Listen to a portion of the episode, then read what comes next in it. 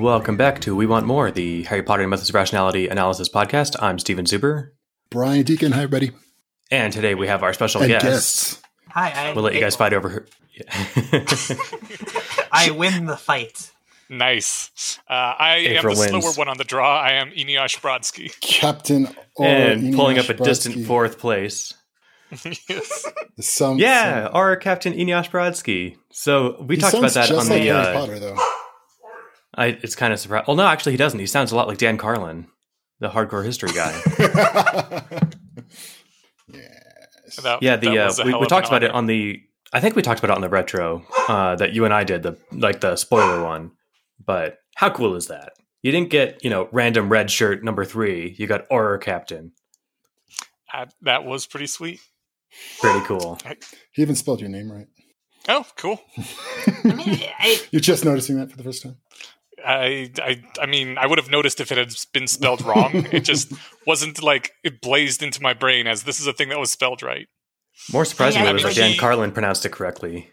Uh, to you know, Mm. he really should have misspelled it just to uh, just to get back at me for mispronouncing his name for 120 something chapters. How are you, wait, Dan Carlin? How are you No, pronouncing? no, no, no. Uh, Oh, Elias how do you miss- Oh, okay. I'm like, how do you miss? How do you spell your name? D A N. Yeah. Don. I think a, Don. Yeah, a Dan, common mispronunciation is Eliezer, but it's Eliezer. Subtle but different. Dan Carlin, I mean, I was the one who contacted him, so I was able to tell him exactly how to pronounce it. You mean he didn't reach out to you? Said, "Can I please be a part of the audiobook that you're working on?" no, not All at all. right, so- But apparently he was a fan of Harry Potter, so that's why he was happy to jump in. Perfect. Well, everybody, we are here to really just hang out and talk about the book. You guys also are the hosts of the, uh, I, you know, the flatteringly, the flat, the flattering fact that it exists, the the Meta MoR podcast, where Meta- once Meta- every few weeks you guys get together to talk, Talk about this about podcast, which, which is I, I find hilarious. It is an analysis podcast of an analysis podcast. Wasn't there one And- episode or two done of that podcast as well? Yes, there was. All right, so we did go at least three levels meta, four if you include methods of rationality as meta itself. It is an extreme act of faith on my part that I'm just taking your word for it that you're not talking shit about me. I mean, Only sometimes a we little. do. My- exactly. I'm like, oh, it's okay. No, it's, it's okay. It's okay. It's okay. Because you know, my my mind definitely is totally mature and you know confident about that. All right. I don't go to any kind of insecure place about that. I I was really hoping that when they did the uh, more meta that they would try to psychoanalyze me, but that was not to be. You evade psychoanalysis. No, I don't think that's true. Well, I don't really have like an agenda of anything to talk about. We can talk about some of the things that you guys should talk Brian about on your secret podcast. we can talk about uh, the the book thus far. We just finished chapter one hundred two, caring. Um, that's the one where Professor Quirrell is very sick and Chomping I mean- on unicorns. chomping on unicorns. Chomp. I don't know. Whatever, whatever you guys are in the mood for. I think that you guys are kind I'm of already kinda pros at taking the reins. So I'm kind of curious as to what made Brian decide to actually listen to the the podcast audiobook thing because I know for a long time he was like, I just it's so weird having me in in his Really? ear when he knows me. It still kind of is. I think it was just like I was having to like do stuff around. Like I couldn't. We were coming like up near needing to broadcast, and I wasn't going to have a record broadcast. Um, I wasn't going to have like enough time to read it, so I just like okay, I uh, just played it in the kitchen while I was like cleaning something up or something. It did, and it was still kind of weird, but I think it was like I did it a couple times. It's like it, I got a little more used to it. It's still pretty weird. Nice, Uh, forced on you is too by bad because it really like it really is very well done. Oh, but- Thank you. Yeah, It's- but yeah. I, I mean, no one is more weirded out by hearing their own voice than themselves. That came out Mhm. wrong, but you know what I mean. So, like the very first uh, several episodes that I was editing the podcast, it was so fucking weird to hear myself. But eh, eventually, you just get used to it.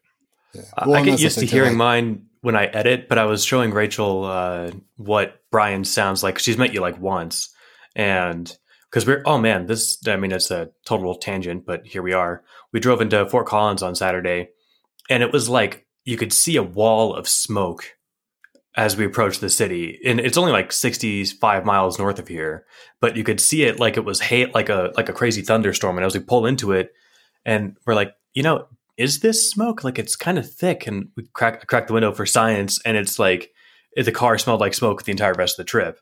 Um, but why did I bring all that up? Oh, I've, I've lost track my- of our fires. made We had another fire over the weekend. uh, no, it's just the wind just the same turned and It's the same. yeah, but the, Um, the wind or is it like from changed direction no, up north. No, this is the uh um uh not Canyon City, uh Ca- Cameron Peak. Um it's still that fire I've lost, and that's hitting Fort Collins heavier numbers. than it's hitting us. But I brought that up because it made my throat all scratchy and made my voice kind of like uh like sandier, like with a different texture. That's the only way I could think of it. And while I was trying to articulate that, I was like, you know who that sounds like is like Brian. So I played like a minute of the of the podcast. And so this is my very long way of saying I don't mind listening to my voice when I edit, but something about listening to my voice with my wife in the car made me feel super self conscious and I turned it off right away. So, Oh, Which is like, weird, is this what I sound like? Oh my god. It is totally what you sound like. Eneasz sounds like Eneasz. So yeah, that's what, Yeah, it was. It's true. So even even after getting over the like, just that weird like, oh my god, is that what, what I sound like? I keep being surprised. Like the my frontal lobe knows that I have a deep voice, but every time I hear it, I'm like, really? Like, I guess because I'm still like an eight year old kid in my head. That and, that and how much I sound like a smoker. I don't smoke. I really don't. But, Did you ever you don't sound that bad. but it's, yeah, kind of. Oh, did I ever? Yeah, a long time ago. It's been like ten years. Because you've You got don't that. sound uh, like the, the old lady who's been smoking for her yeah, entire no, life. that. But yeah, it's got yeah. No, There's this like, But you sound like the it's Western a little actor. Bit, it's like with the- halfway to a the morning scratchy voice. voice. Yeah. Yeah. Who knows? Well, this is a digression on voices. Um, oh wait, no, I remember how it all came up. Anyway, what are we talking about, guys? This is going to be our fun grab bag episode. Uh, eating unicorns. Eating unicorns. Yeah. Delicious unicorns. What do you think unicorns taste like? They're probably gamey. Gamey with like a hint of jelly beans. Am I the only one? Yeah, who thinks they taste like Starburst or something? Yeah, that's uh, yeah. Envisioning meat that tastes like candy is very strange to me. And the blood would probably just be like like liquid Skittles. It'd be too sweet to be Skittles. enjoyable. It's treacle. These are these are British unicorns, so it tastes like treacle. I don't know what, what is treacle. Exactly. It, treacle is just when they talk about like oh, we got like treacle soda in there. Treacle is molasses, so that's just nasty. Isn't molasses like syrup? Molasses is like burnt sugar syrup, basically. Yeah. Okay, so It's, it's, awful. All right. Well, yeah, molasses is what they make rum out of. It's like that, yeah, really. But it's so it's like a very specific kind of gnarly flavor. No, sir, I don't like it. I did not know that was rum. What rum was made out of? I thought it was made out of sugar cane. Uh, molasses is made out of sugarcane.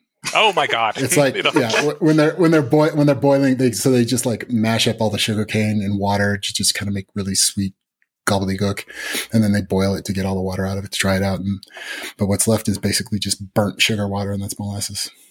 Okay. Sounds gross. It's yeah, I don't not I'm not a fan.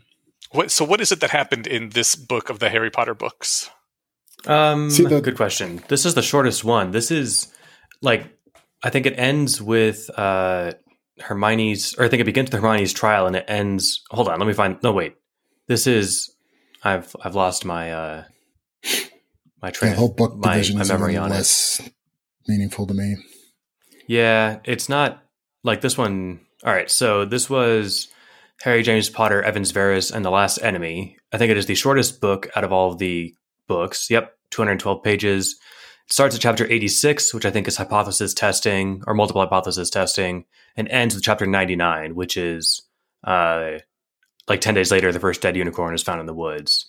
So it is not Oh, that much. So even this whole like Quirrell's dying thing isn't even part of that book. no. I That is feel true. like it could have gone a few chapters longer and still made sense because we're heading towards the climax, but we're not quite there yet. I feel like it could have gone to You feel it 103. went That'd have been perfect. Yeah. Well, and Yudkowsky didn't have any kind of concept of it being split into books as he was writing it, did he? Not really. No, it He was. had arcs, but he wasn't thinking of like divvying it up. Yeah, no, I think it was actually around this point that um, the book's uh, idea came into vogue. Like, because the for the first part, it's really kind of all one melding story, but then the Azkaban arc is like a very clear arc. They're even all named the same thing, and then uh, right after that we have the Spew arc. And after that, that was when people were like, you know, divvying it up into books. And I think uh, at the end of this one is when Eliezer actually drew some lines too and said, okay, well, these are the official books as I am naming them since you guys are on this tear. And uh, so Oh, At this point-. Uh, yes and no. He did pick some official names, but not all the ones that he picked stuck exactly. uh, there was like a minor modification to one of them, although I don't remember which one it was now. Oh, I thought this was purely a fan like based thing, so they could print copies of it, and it's Well, I impossible mean, to print was- a 1100 page book. It was kind of combined. Like it was that is what started it all. But uh, since people were drawing things in you know different arbitrary places, uh, Eliezer just came down and said, "All right, well, these this is where I think the books are a good place. Uh, break divisions, and here's what I think would be good names for them."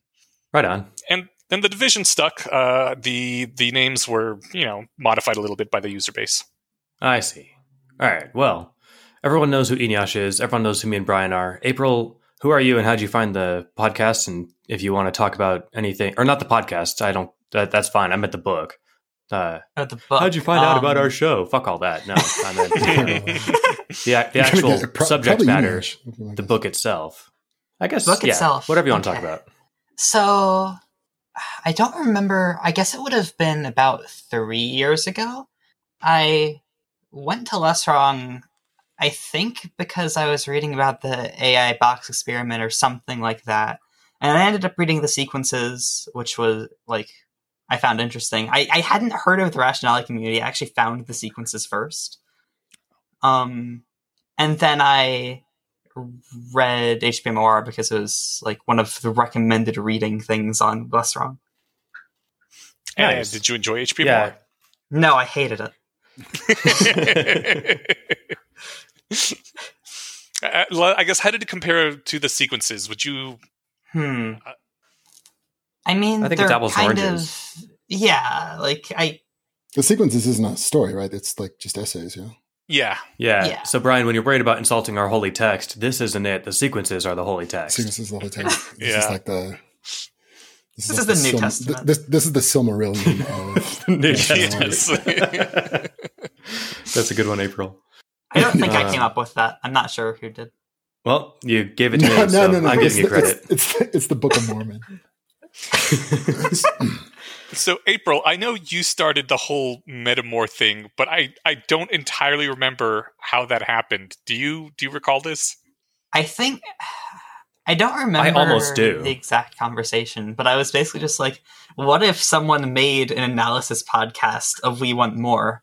And then you DM'd me saying, "Let's do that," and then we actually did for some reason. I think it was actually- It, pro- it it probably actually wouldn't have been as interesting, except that I keep like infuriating you guys. So you like you, know, like, you have like the rebuttal episode. I think it was uh, more like public than that. I remember this being this being talked about in one of the the channels. Yeah, and yeah, Eneasz was I like, was- "Hell, think I, I'm yeah, I remember it. But the- then I think Eneasz even said, "Hell, I'm game if you are," and um, it was just that's how it was incepted. Uh, I Yeah, do I, I think think- I asked if anyone wanted to record it with me or something. yeah, I'm pretty sure it did start when we were particularly incensed with something that Brian had said. probably, Although I- probably something about like, oh, Harry's being a dick. And that wasn't, Yes. that wasn't my motivation. I I just thought it was a funny idea. Yeah. It was it was somewhere in the 30s, right? Yeah, 30s. I- sounds I about think- right. I guess that would be what like before the like or around the time the like uh battle um class. Yeah. what, what the heck is it called? The- Battle the club? battles. I don't know. The the after school uh, or the extracurricular activity Uh, battles. maybe, maybe, maybe it's the whole S and M thing. Got you guys. I think I think it was a bit after that. Which is funny now, like being further in, like the S and M things is like even it's way less of a, like a pedophile thing. It's like just a masturbation thing. because you're still very convinced they're the same person. Yeah, like how I, there's only so many chapters left, but yeah, Okay. yeah. I mean, yeah, still don't know. This is I the mean, I last think Stretcher episode. If you want to get in any big predictions, Big predictions. Uh, you know, well, I guess the only thing I was think, I was thinking today, like, so because I I planted my flag pretty solidly around like, oh, this is not the last of Hermione, but we should be see it's like we're like not at all paying attention to Hermione, and there's only what like twenty something chapters left. So yeah, I don't know. I'm gonna be yeah, except I'm gonna be pissed if that's the case, but seems like she just sort of like like just poofed out of existence like without enough fanfare. That's kind of that's almost entirely what I'm basing it on. But but we should be like it's not enough of a thing right now for her to be coming back sometime in the next twenty chapters. So I don't know what's going on with that. See, I think that's part of the like in in one way that's sort of what death is like. Like there isn't fanfare, there isn't time, Yeah. there isn't uh, a nice Yeah, exit. It just it, if you're if you're killed suddenly, it's just you know that's it, right? Um, I uh, let's see. How Oh, I was going to ask April. Uh, oh yeah, go ahead. No, no, no. How did I feel about We're still on this. Yeah. Um, how did, well, that's the thing. Like, I, so I think maybe, I think maybe I still think I'm right. I don't know, but like, and yeah, that was a big difference between like Stephen, your, your reaction and my reaction was I was totally just seeing it as like a plot event. So I wasn't thinking, seeing it as like, okay, this is the death of the character. Now I have to say goodbye to Hermione. It's like, oh, okay, Hermione's going to like be off stage for one act before she comes back for the grand finale. Um, and now I don't know because we've got a lot of other shit to wrap up with only a few chapters left, and they're not even going back to the Hermione thing. So I don't know what's So up you stayed in the but- but denial as I was phase. reading- exactly. So, so yeah, even as I was reading, I was I wasn't like, oh, how do I feel about Hermione being dead? It was more like, oh, I wonder how it is that Hermione's going to be coming back. So, Hmm. so it wasn't as much of an emotional thing. It's just more of like, you know, the latest plot twisty thing. Speaking of plot, But twisty yeah, I guess things, I guess like good. post facto, I'll be like super like traumatized if that was it, and then I never get to say goodbye.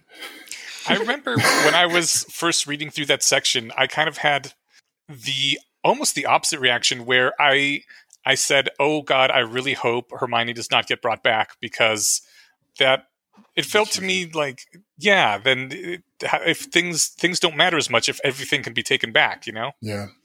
Yeah. The only thing I'd make it, there's just, and I s- guess I still feel that way. There's something about like the way she died was, unless they, unless Yudkowsky really was going for that whole like, um, you know, people just die out of nowhere, but it just felt like it was too matter of fact to the plot for it to be, for as much as we've invested into Hermione as that character that if she's she and not that like oh you couldn't possibly kill Hermione but if they are it's like so it would be such a big thing it would be a it would make a bigger splash in the plot than it did and I think having said that I think I still believe that pretty much but I don't know Do you think that like her death is going to or has not yet had um, enough impact on Harry?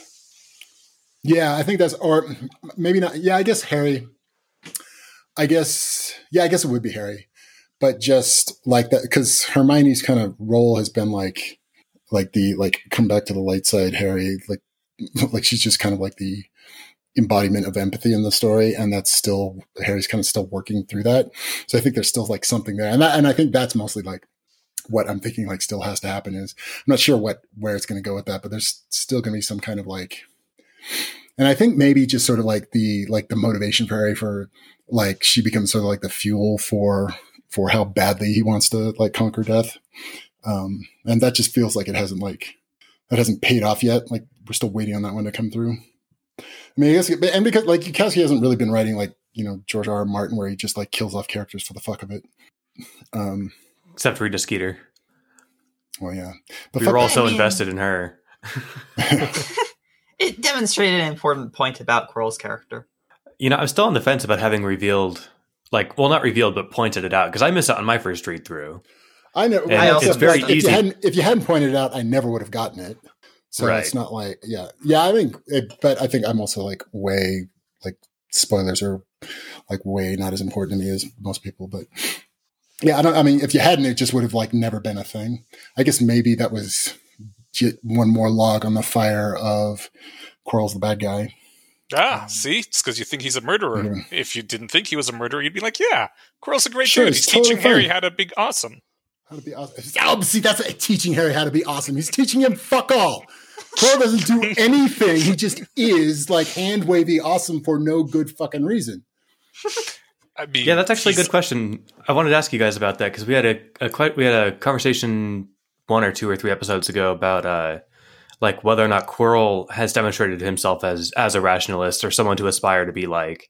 And I I'm on the fence a bit, especially like with where we know him so far. But like he doesn't seem like he's put in like the only the only indication that it seems like he's he's put in the work to be competent is that he ha- that he is competent. But like it because uh, I mean, that's that's did- usually a pretty big indication. right. yeah, it but we don't see anything about him like, oh, and we do see this with Harry. Like Harry will get really good at something, and Harry and Harry will mention they're like, yeah, because I decided I'm going to practice for two hours every single day until I get better at it. Which to me, like that's the very very rationalistic way to go about that. But Quirrell not only like not only does do we never see him like working at anything, but he also sort of implies like, you know, I'm just so awesome. I never had to work at it because you peons don't know how obvious this blah blah blah was. I I mean, he does definitely try to project that aura, but I also think that especially now that he's dying and everyone is like, well, yeah, that's what happens when you mess around with dark powers to get tons of uh, tons of magical awesomeness. You uh, get to die very early in a horrible way. That Yeah. that you kind of see, you know, how he got his powers and what it has cost him. Yeah, and it does. And I think I said that in the last episode was, or, yeah, I think that's the one that just went up yesterday. Um, that yeah, Quirrell like in his bed, like reading that physics textbook, and sort of a little bit criticizing himself, like, oh, I shouldn't have been so foolish to think that like Muggle that it, there was nothing for me to learn from Muggles. Like that was a very like new thing from Quirrell. Yeah. Like, and, And also- and I think the first time we've seen Quirrell like actually teaching himself a thing. Um, Yeah, I'm, I'm I'm not sure how much like people need to have the learning process demonstrated to them though. Like when you see The Rock, you see that he has huge muscles, and you didn't have to go through a a montage of him working out. And when you see like badass military dudes kicking butt in action movies, you don't first get a montage of their ten years of training in special forces. You're just like, Well, yeah, but like, there's nothing about Quirrell you would want to emulate. I think this is the way Stephen had put it. That like, other than be awesome, there's nothing about him you would want to emulate. Like, and there's nothing he demonstrates as this is how I got this way. I would like to slightly disagree with that.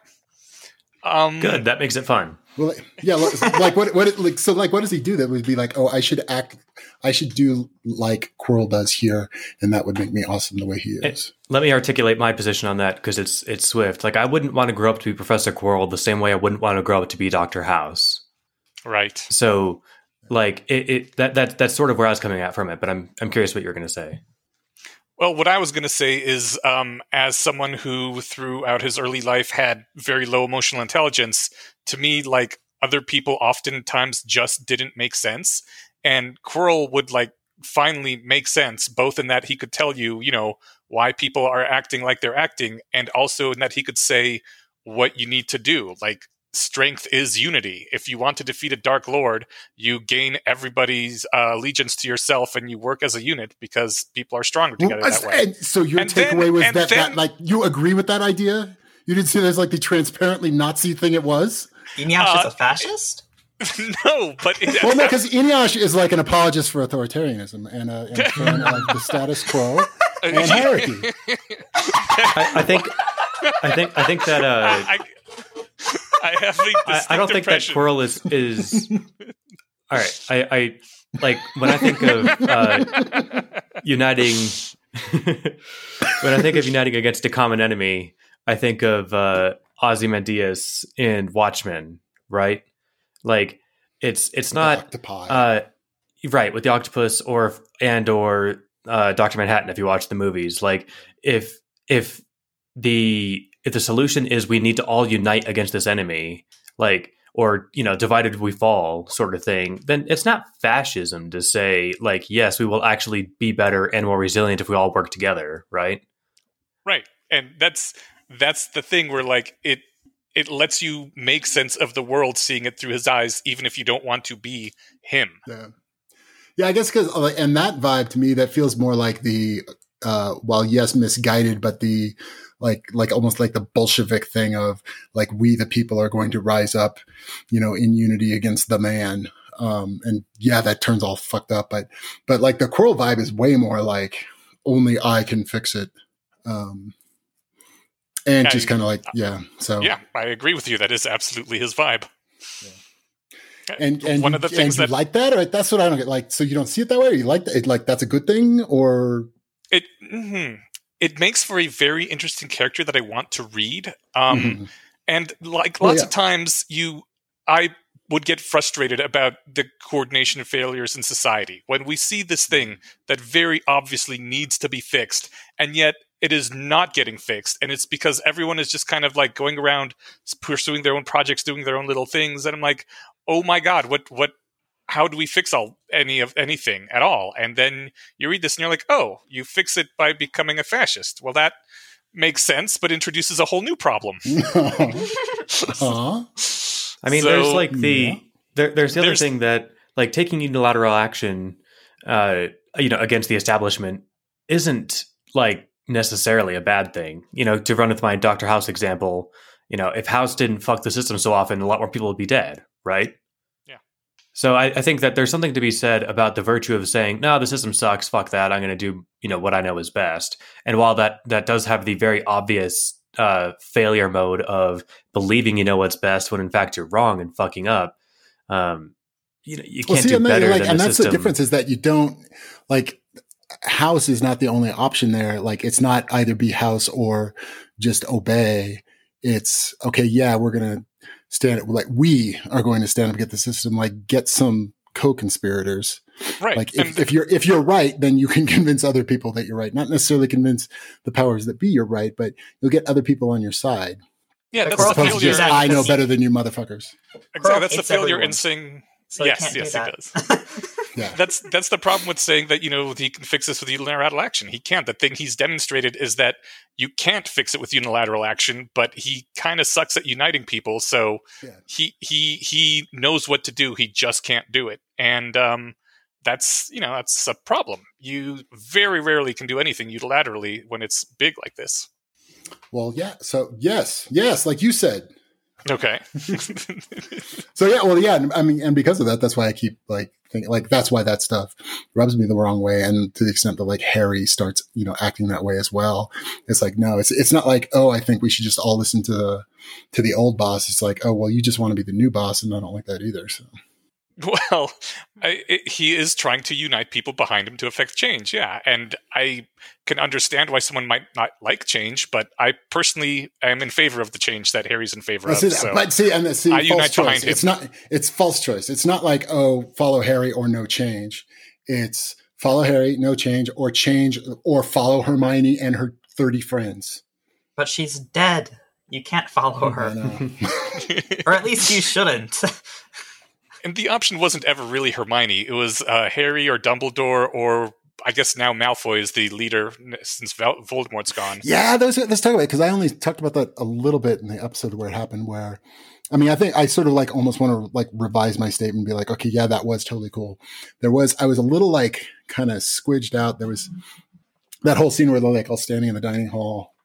It had a like a weird authoritarian vibe to it, which like weirded me out a little bit, but but I did, but it really was like everything I had been talking about, where it's like, you know, they kind of all get together and be like, this is the thing that we are doing not because I'm, you know, the sign of Malfoy no better than you fuckers, but like, like we all got together and this is the thing we're doing. And they were, they were standing up against the man, but in a way that was kind of like together and not just like, you know, everybody do what I say. I, I mean, I don't want to disagree with you because I, but I, I- I also think you're being somewhat inconsistent because at this point it is eight uh, people instead of, which is still a tiny fraction of all of Hogwarts. I mean, there might be more faculty than there are those eight noble children. Well, yeah, but eight, eight noble children is eight times more than one Harry. So Well, I, I guess, but they're like on his side. yeah, I mean, consider Well, yeah, that one it's- of but them now, that- is now it's a Draco. side as opposed to just being Harry. Well, yeah, one of them's Draco, but like I like this Draco. This Draco is cool. I mean, yeah, I like this Draco, but my point is, it's not just like Harry. Well, it's not just people who are obviously on Harry's team. Like, it's a variety of different people Yeah, with different yeah. stances, and also Yeah. like their parents were involved to some extent. Yeah. Yeah. And at least like to me, what I liked about it, it didn't feel to me like, oh, and now this is Team Draco and these seven other people he was able to convince to follow him.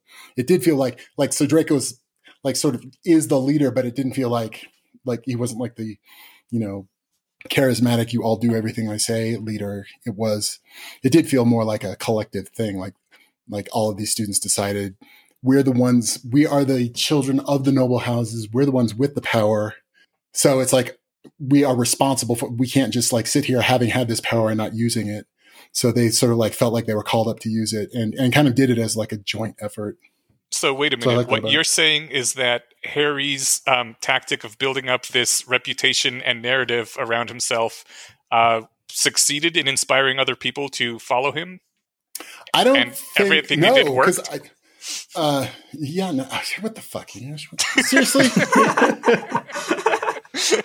like how, like, how much does he just have to like jerk you off saying all the things you like and get you to forgive every shitty thing he does? I, I all I'm seeing is that the results have uh, turned out pretty good. And but uh, that was a well, and but actually it was I mean, yeah, and that was kind of the cool thing. And that was the other part of that scene was like Harry said, like uh, basically all Harry did was walk up at walk up to the front and say, "Yeah," like Draco said, and then he just walked off. He's like, "This is Draco's show."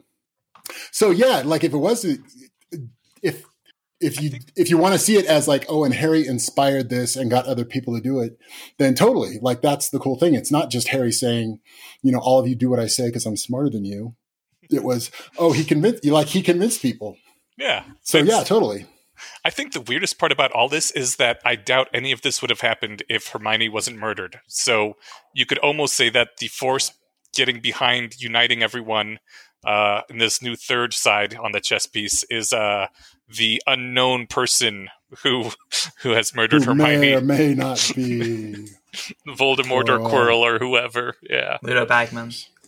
Yes. So uh, that reminds me. I'll say at this point because I'm curious, April, about where you were at at this point in the story. But like for me, you know, it's we don't have the reveal of you know where's Voldemort yet. Um, you know, unless you're just going to jump the gun. Uh, and, and maybe it's not jumping the gun. Maybe it's supposed to have been obvious this whole time. just But but for me, like the one of the main compelling points that like we hadn't seen Voldemort as a player yet um, is that like well, so I mean we've talked about you know Professor Quirrell just seeming like a different character. Like all right, cool, bald head, no Voldemort on the back. This is clearly a different thing. And like one of the first things out of his mouth in his first lesson is how dumb Voldemort was. Uh, he argues for fascism in his in his big speech for like the sole purpose of saying you guys are a bunch of idiots for almost losing to one person. So like if if he's Voldemort, this really doesn't serve his interests, right? Yeah, I- I think you're overestimating your ability to predict Voldemort's interests. Because we know Well, no- Voldemort is smart, and we know that he did things that appear to be stupid if he's doing what we expect him to be Well, doing. yeah, there, yeah, and there's like the there's the Voldemort that he is, and then there's the theater of Voldemort that he's projecting. And so April, what were you in at this point in the story? Um, you know, were you on the "there's no way Quirrell's Voldemort" guy, or Quirrell's awesome, or this guy's obviously Voldemort, or Um, I had, I think, uh, there was like an author's note early on where Yudkowsky described what he was doing with that, in which I had actually read, so I was spoiled on how it went. so really? I didn't know he put it as that seems kind of like a dick move. I it, didn't know it he was did like that. del- it was like deleted later on. Um, Mm, so Interesting. It was like He was- he, he, he didn't, realize, realize how much of a spoiler it was when he said it. Yeah, exactly. Well, I yeah. will So that say, that takes that out then. yeah, so I, I, I my predictions are not something that I can actually.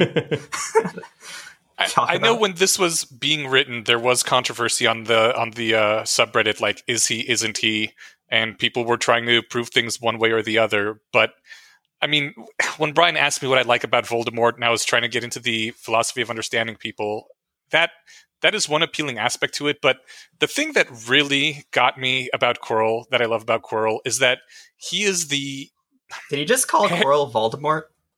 I have no No. idea. I mean, Brian's been saying it so Wait much anyway that you, Hmm. you It's kind of a done. Like, yeah, none of, you guys haven't like said it, but yeah, you pretty much like given it away. The ways in which you don't. well, no, don't not, not necessarily. Uh, I can. I mean, I, okay, it's okay, Steven. we're we're we're approaching the reveal, but my, my point is is that like I'll have to address that more later, I guess. What were you going to say, Eneasz? I was well, I mean, a lot of us just don't want to directly address what Brian's saying to give him hints one way or the other. But what I was really saying is that um, I like Brian's asking me what the hell do I like about Quirrell, and uh, the thing I really like about Quirrell is is not necessarily anything about his competence, although I mean I like that too, but it's that Harry at the beginning of the novel is obviously a kid who is like completely alone. He has no friends, he has no peers, he can't relate to his parents. They're a generation older than him. Like just everything about him is is lonely. And then he meets Professor Quirrell, who is the one person in the world who understands him and like they bond and I I fell in love with Quirrell for that reason. And oh, see, I mean, and I think like that part of it is like awesome as far as storytelling. But like my take of that is like, yes, because that's such a creepy child predator thing going on there, which is like great storytelling. It's like not at all cool, but it's, I mean, it's very sort of, it's a cool story, but, I, but it doesn't, it doesn't make him nice. Well, no, it doesn't make him nice, but like you, I don't know. I had for a brief period in high school, like an older mentor figure and it was, it was a wonderful like dynamic to be in to have someone that you respected and who treated you like an adult. It was well, yeah, but he was probably like actually a good person. Uh, well, yes, she was. as opposed to, as opposed to, oh, she, as opposed to Voldemort, like. I mean, yeah, because like every because all of the okay, ways so that, well, like, Voldemort is a bad person. That, Quirrell is well, but just... so okay. So let's pretend that Quirrell's not Voldemort. Like even the things that, like the the seedy underside to Quirrell that we at least know is there is like this is seriously not a good dude. Like he's a bad person. He's you don't want to be like Quirrell. He's bitter and cynical, but he has yeah. like a good heart. Yeah, really? He's taken Harry under his wing, so yes. he even gave him like a Christmas present for the first time in his life. the only wow. other, yeah, the only other human on the planet he could bother to give a Christmas present to because he's him. In your opinion, which is again like you know jerking off. Yeah, well, like where I was like, ah, ha- Merry Christmas to me, to mini like me, buying yourself flowers on Valentine's Day. Exactly. But it's not. It's like buying your kid flowers. Okay, so don't answer the question because that would be giving it away. But does it seem like Quirrell would have given a gift, a present to anybody that he didn't think was just him?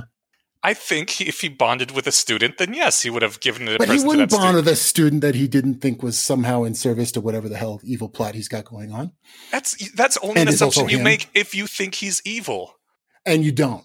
Uh, at the time I was reading this, I thought okay, that he okay, was okay. troubled and. Uh, oh, okay, so at the time, but now having having read the twenty chapters I haven't read, uh, you're oh, still well, down. Having, you're still having like, read oh, those, I so, can assure you that he is. But when he's nice, person. he's so nice. He's you don't understand him. I mean, he doesn't hit me a lot. He's never hit Harry. no, he had the six year, the six year bullies do it for him. You know, I only love you. Yeah. Yeah, what's funny to me is like because he's so like clearly written, like because I mean it totally works as a story. It's like he's like this chocolate cake temptation of like you know this competence porn of look how appealing this is, but like he's the bait, dude. Like you took it, you took the bait. He's the like oh look if you like turn into this obnoxious, arrogant, self righteous prick, you like isn't that tempting and then you would look so cool but he's so like hollow there's nothing behind it other than the swagger like you fell for it, Eneasz. I, first of all, maybe. and second, I think that's I don't know. I, I think that's a sign of how much people may identify with Harry because like the strong more strongly you identify with Harry, the more likely you are to fall in love with Quirrell, right? Yeah, well, yeah, and, so, and that's that was something I thought about. Like, like all of the stuff that rubs me the wrong way that where I'm sort of in conflict with the community um, are like, and what I could see was like, if you've got a character who, who you see as the hero professing all of the noble beliefs that you also believe in, which by the way, I don't know how many times I have to say, like every rationalist thing Harry has ever said, I'm totally on board with. Um, but but like so if he's the guy that's saying okay these like you have all these core beliefs that are like super important to you like you call yourself a rationalist and all these ideas are important to you for very good reason. I mean these are good ideas. And Harry's the guy like professing them in a way like he's the hero of the story saying these things you're going to be way more like any sort of little foibles he's got about maybe being a little bit rude or looking down his nose at people you're like eh it's fine so I can see that. But but I think also but like baked into the story that I think what gets lost when you do that is I think like part of the story is like part of what makes Harry likable is that he was a dick and he's working it out. Like he's doing both. So and without like compromising any sort of rationality either or, or even like through the rationality, like Harry's learning like all of these things that I value are not in order to just be the competence porn that Quirrell is. Like these are also how I become a good person. Right. Like that, that the empathy and the rationality work together. They're not in conflict. They work together. And like that's, and that's why I keep thinking of Quirrell as not a rationalist, because that's like the bit that Quirrell keeps missing, where Quirrell like does not learn. And that's like his, his giant blind spot. Yeah, I think Quirrell, if anything, is like a broken rationalist, like Yeah. someone who got part way there, but Yeah, yeah. He's, he's sort of like the he's like the shiny object that like looked really cool, but then you got like diverted off. yeah. Like the so yeah. Part of the thing is that um, with Quirrell's place in the story, like we can't see much character development from him, I guess. And a lot of what the, the point of being a rationalist is like updating your beliefs and uh, correcting your false beliefs.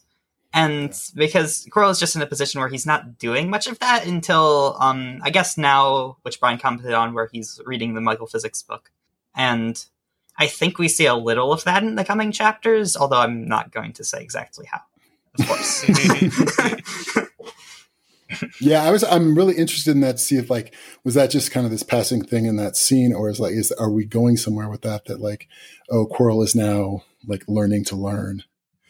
Except I somehow don't see like that oh and then Quirrell like suddenly becomes a good person. I don't see that happening, but You'll be surprised. Maybe. Turns out he's the hero of the whole story. it's Ludo Bagman all along. Let's see. I'm trying to think. I think, uh, am I modeling you correctly, April, in that, like me, you're just enjoying listening to them argue? 'Cause I feel like I feel like you're being kind of left out. But I, I'm I'm sitting here with my you know insert Michael Jackson eating popcorn gif or no the the one of uh um uh J- Bill Hader when he's playing the guy from uh that do you guys know the bit I'm talking about yes. Uh, Yeah. the- Dateline the where he's playing the the it doesn't matter. That's the that's the popcorn eating gif that I've been playing in my head. Yes. um I just want to make sure that because I, I bring all this up because April you're not getting a lot of airtime I want to make sure that if there's anything you want to talk about we totally so, can. So honestly, most of Meta MoR is me trying to model Brian and talk to Eneasz. Oh, and So- I gotta say, it's it's been very uh, helpful. ha- having the the uh, outside perspective. Like I oh, I knew there were people who just didn't like Harry Potter, and uh, I was like, okay, it's not for some people. Whatever, just move, get on with life. But getting this deep dive from someone who has very different viewpoints and certain opinions has helped me to understand how people with like belief structures radically different from mine think and that's been illuminating it it makes uh you know I, I think it helps to understand more of humanity for me I get why people find rationalists annoying now. well, so it like so? It's like my reaction has been sort of like not surprising, but like like my reaction has helped you see it, and like you couldn't see it before, and now uh you're seeing it through mine, or because that's the other. Like it seems like uh, apparently like my reaction is is like not at all unusual for people not part of the deal. yes uh, that is correct Well, I wasn't part of the deal until I liked the story. Right. This was this was my introduction to rationality. Was Well, no, I mean, I think Like- there's a certain type of person who already thinks like this, and when they stumble across HPMOR, they're like, "Oh my god, this is amazing!" And you know, that was one of you. That was you too. But there's other people who have very different, uh, just ways they think about the world, and they tend to hate HPMOR. And I, it's it's Yeah. nice to be And able yeah. to get some deeper th- insight into their thinking processes. Yeah, and I don't know if this is my own particular weirdness, but like it, but and I, I think like Eneasz, I said this like in book club many years ago. Like it, it bugs me more because for like all of the rationality stuff, I'm totally like on that side. It's not like oh, I don't have a problem with rationalists. It's like yes, no, this is t- I'm totally on board with this, and so it's like it bothers me more when you're being a dick saying things I agree with. not you, but like, um, and so like if if he were saying shit that I, you know, if I also thought it was bullshit, then it would be like that's way easier to categorize in my head. It's like, okay, he's just a fucking asshole. But then it's like that cognitive dissonance around like, oh, I wish I disagreed with you because you're being a dick about it, but I don't. Fuck. Um, so yeah, and I don't know if I don't know if I'd said this on the podcast yet, but like it's been really helpful to me, you know, because I hope we're still cool, you know, in spite of how much I'm infuriating you. Oh yeah, um, but Absolutely. because I'll, I'll like I will have seen you saying a lot of things in a very much a similar way that having heard them from other people, I would have thought just like, oh fuck that dick. Um, and you're saying basically the same thing, but it's so it's been super because like we are cool and like so then I'm able to like hear it and it like even helps like a lot here on this podcast like we're saying shit like getting right in each other's face but i just like you can hear stuff in tone of voice and stuff like you still there's still some level you know like we're still cool it's just like you know whatever yeah. um, so that's that's helped me a lot to like hear be able to go like oh that thing that i would hear from somebody else and totally think like oh fuck that guy like Eneasz is saying exactly the same thing but i can hear you saying it and be like oh okay oh you know this is cool like he just thinks i'm an asshole but not in a bad way yeah. it's honestly, it's really restored my faith in people's abilities to live side by side despite having Mhm. vast differences. Uh, because for the most part, everyone wants to live a you know good, peaceful life, and if they have different models of the motivation behind that, it it it doesn't really matter that much as long as everyone agrees that like this is how to treat people to get along well. I mean, it has been, and it's totally been reinforcing my idea of like just the importance of just dumb things like tone of voice and eye contact and how big a deal that is. Yeah. Like the fact that you and I have seen each other in meat space a whole lot. Like, so when you say something like, I can picture you saying it, and I just know it's like, oh, he's not like, like there's no real venom behind that when he says that. He's, you know, well, I'll just say like, oh, fuck that asshole. Yeah. But yeah, if you were like in a chat room and you type the words "fuck that asshole," then I'd be like, "Well, fuck You'd you." really hope it's some kind of porn chat room or something, because otherwise, Not that there's anything wrong with that. no, no. So Did I let's hear see. a kitty? Yeah, my cat's here. Ah, Aw, jealous. Cute cats. What do you want? My cat doesn't like lap time. And we had to get her, take her to get her nails done yesterday, which she just hates. But it needed to be done. She rips up the carpet. Um, what was I going to ask about? Oh yeah, so like one of the I keep trying to bring this up when we play Risk, but like we're always too busy beating the hell out of each other for conquest of the globe to get into a nice long digression. Um, Fucking aliens, man. aliens. So, Eneasz, you have mentioned at least a couple times that, and I, I think that you guys don't actually disagree, which is why I'm bringing it up. I think that there's not really a, uh, well, all right, so I'll just get to it, and then I think the confusion will dissolve itself. I think Eneasz, do you think that Brian has some sort of uh, undue respect for status and uh, like dominance or something? It's so bizarre. to me. That- so that that's I as long as you guys are both here and I am only a third of the way through my popcorn, I'm really curious what you guys if there's Do you anything actually have popcorn? That one's No, been so that'd be- bizarre. I'm like that one. I've been thinking like, oh, how badly does Eneasz need to not be, you know, s- dissuaded from his beliefs that he has to like make up this wildly stupid shit about me. like, I mean, it's not just wrong. It's like, how could you possibly get that more wrong? Like, so yes, I used to be a registered Republican. The reason why I was a registered Republican was to fuck with their count. I so th- that's that's not the sort of like status thing I was referring to necessarily, or at Oh, all. status versus status quo. I guess I'm more, more thinking about like the hierarchy thing you kept talking about. Like, really? Yeah, And my no, respect for hierarchies, sure. All right, yeah, okay, okay. Let's. I'll here's some rope. Go for it. uh, fine, okay. um, so, ah. all right, I need a second to compose my thoughts here. April, maybe you can do your uh, I, li-. I like I love listening to Meta MoR because you sort of mediate for any disagreement, even though there's only two of you. Okay. April's the calm Uh, voice of reason. So while Eneasz composes himself, you can you can jump in if you feel like it. The thing is, I never fully understood Eneasz's hierarchies of status thing, so I don't know how to go about articulating I it. All out on my own here. Uh, well, so like, well, actually, so do those because I didn't really even think of those as so kind of being the same thing. So there's this like status idea that seems like is a seems like that's a common theme in just rationality. Um, but then, which I wasn't like taking, I didn't that I didn't file that in the same part of my brain as your comical idea that I am a fan of hierarchy. Um, they, they, they do feel because hierarchy feel, feels more like a command and control thing, whereas status just feels like a I'm better than you thing. Well, status um, is how we do our hierarchies in human society. So.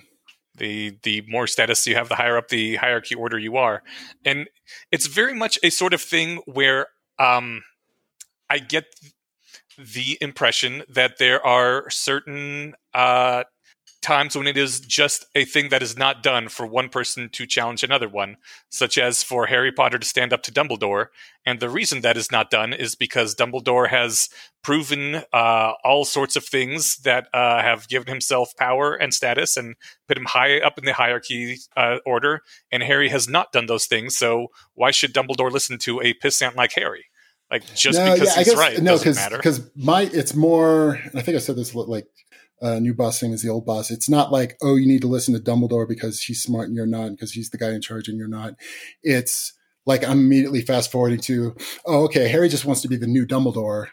And so he's gonna have to like relearn all of those mistakes. So it's not like, oh, you should respect Dumbledore. It's it's more like why like, oh, so I'm supposed to now start listening to you yeah, um, that's and so okay, and then okay, maybe, but like, tell me why I should like, tell me why you're not going to make all the same mistakes or or a different set of just as bad mistakes as the other guy, and and not even that this, that it's necessarily not the case that it could happen, but it's but it's the like just it's a like just because you're standing up to the man doesn't make you the one that's right. Just being the man doesn't make you right either. But there, also like like how like how how are you going to do this any better than the other guy? And maybe you could, but like I haven't heard that one yet. Right. Uh, and in practice, what that comes down to is basically supporting the hierarchies as they are right now until the challenger manages to somehow build up enough status to uh, be respected by the audience. And that is that is the thing that is um, very frustrating lots of times. Not too long ago, I was listening to a podcast and people were talking about the coronavirus COVID thing, and somebody mentioned this uh, a piece of advice. I don't remember exactly what it was. I think it was something to do with face masks. And one of the guests uh, demurred and said, "Well, you know, uh, that that's that's not necessarily what's recommended by the CDC." And this this had been after like a good 20 minutes of people already talking on the podcast about how badly the CDC had fucked things up and uh, how people the, uh, have been having to kind of figure things out on their own based on research in Europe and other countries. Um, and, and then, like, this person who's a medical professional was not willing to, like, stick her neck out and say something that might be unapproved of by the CDC. And I'm like, why why do you even care? They they they give you the license to say something, I guess, but you don't need that license if you already have some data in front of you. And that is the sort of thing that will infuriate people when, uh, well, infuriate people like me rather, when you say, when to bring it back to Harry Potter, things are like, uh, why are you keeping this evil potions professor and letting him abuse students? That is just it's bad. Students should not be abused. They're young, they're vulnerable. They they don't need to put up with this and yet you're doing it anyway. And and Harry's just right in that situation. And sure, maybe there's some sort of extenuating circumstance where Snape is this deep mole and they need to uh, have deep cover for him, or Dumbledore is trying to destroy Slytherin House by only filling it with horrible people. But in the end, the children shouldn't be abused. And just like dismissing Harry because he doesn't have Dumbledore's years of experience, I find really frustrating. Hmm. Yeah, I guess it was, yeah, because you weren't, yeah, because I wasn't ever thinking like, oh, so therefore we are just supposed to accept that there's bullies in the school and that Snape is allowed to do whatever the fuck he wants because fuck you, just listen to the boss. Um, no, it was more just like, oh, but the only other option is we're all just going to do what Harry says. I mean, um, there might be various other like options, but well, yeah. So yeah, some some something else because both those options suck. Well, Um, those the those were the options that were being presented in the book at the time. I'm sure someone else could have jumped up and Well, done but see, something, but but, no thing, one that, else like, had. Yeah, I see, but I don't. I think that was on purpose. Like, if we were going to pretend there was such a thing as authors with an intent over what they wrote, um, that that that was put there as a false choice. Like we were supposed we were supposed to see that um, that Harry was offering the super simple pat answer like well clearly this is the right thing to do and that like harry is learning like like we're seeing like the, the cool thing with like the the draco team. Um like we're seeing harry be like oh you know what? Um it's not just you know i'm not the guardian of humanity and the only person qualified to have an opinion and, and help people like there's Yeah. other people in the game too. Oh, so and, and i think like and that's what and, and i think that was sort of the point like the way harry was acting and the way that it was distasteful was like on purpose. Like we were supposed to see that like this is not the way. There there's got there's a better choice than do nothing or just be the next fascist.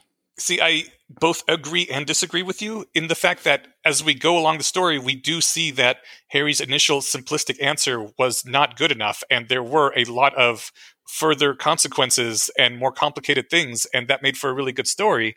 But then you say that because of all this stuff, Harry should have never stepped forward and tried to do the right thing, and we should have just all supported Dumbledore from the beginning. And it is my opinion that that is said. the Well, that, in- that would in be effect- a dumb thing to say in effect though that's what it is because there was no one else is stepping forward and so that that is why i'm like to say that at this point the people the reader should be siding with dumbledore rather than harry seems really bad to me.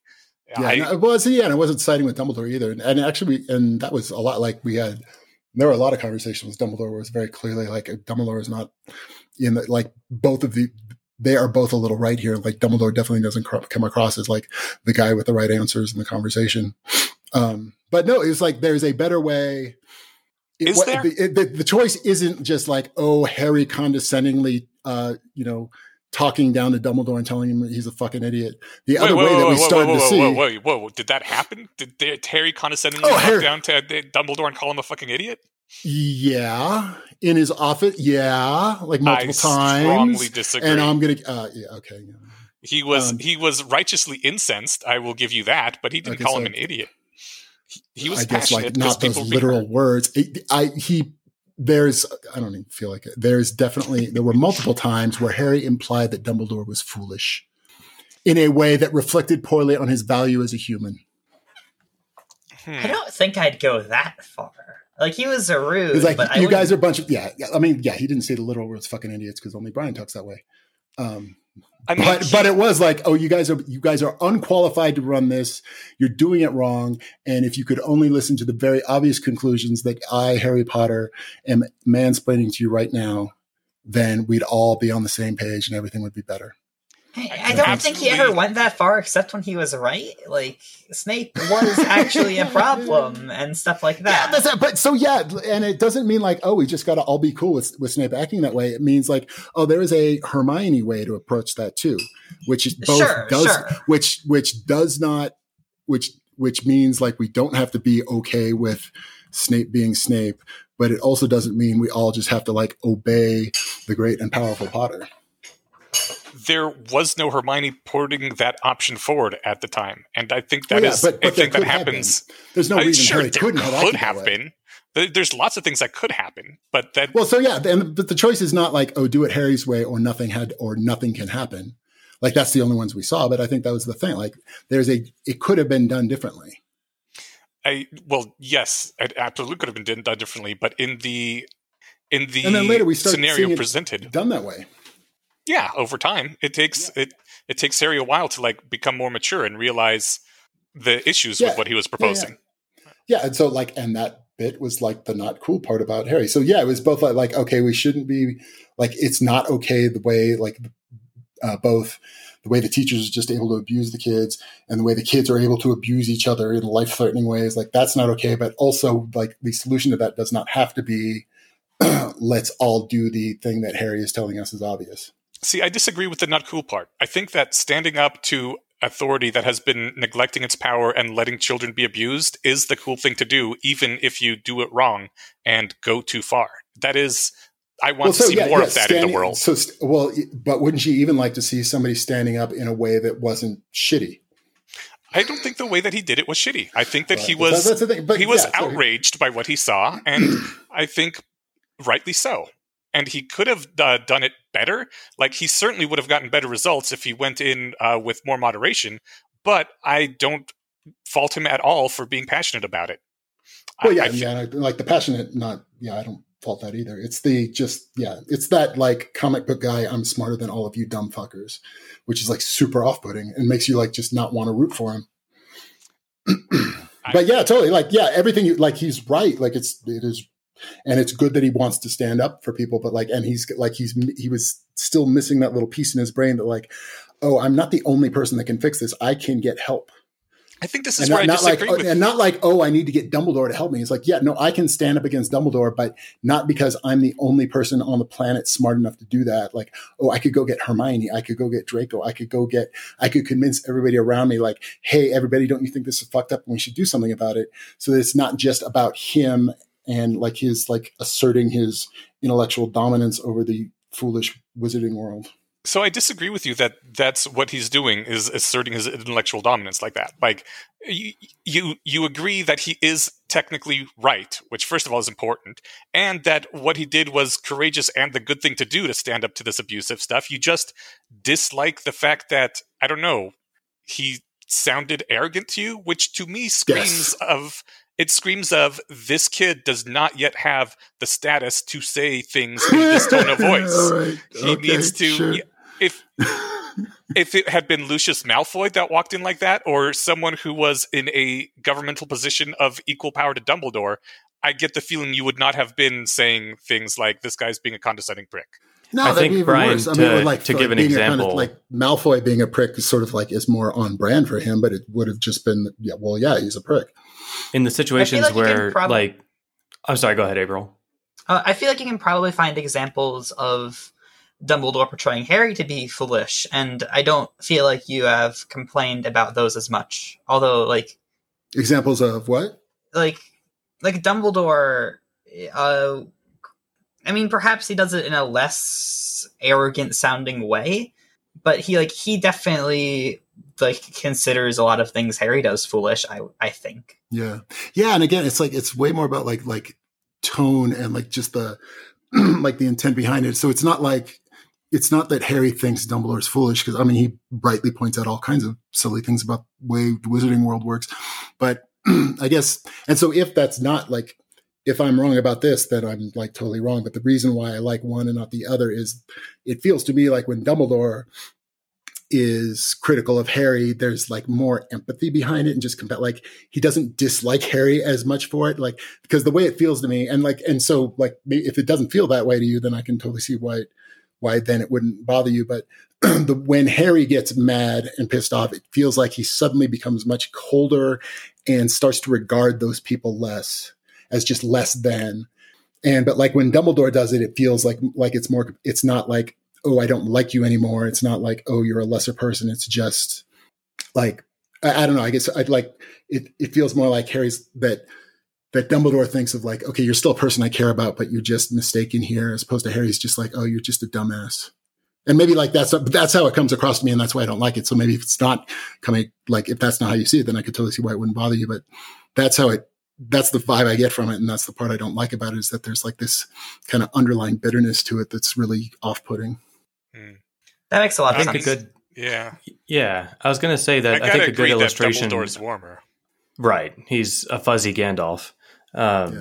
Yeah, and it's The- not and it's not even so much like it, not even that that's that's some kind of like just an affectation around it, but like like to the extent that it, that it really does feel like oh he actually cares about that person, um, and not just like oh he says it in a nice way, but that that it feels like oh that's you know that's a reflection of like actual um, sympathy behind it, and that when when Harry gets away, it feels like oh that's just just suddenly gone. He just goes to this sort of like cold, you know, purely logical place.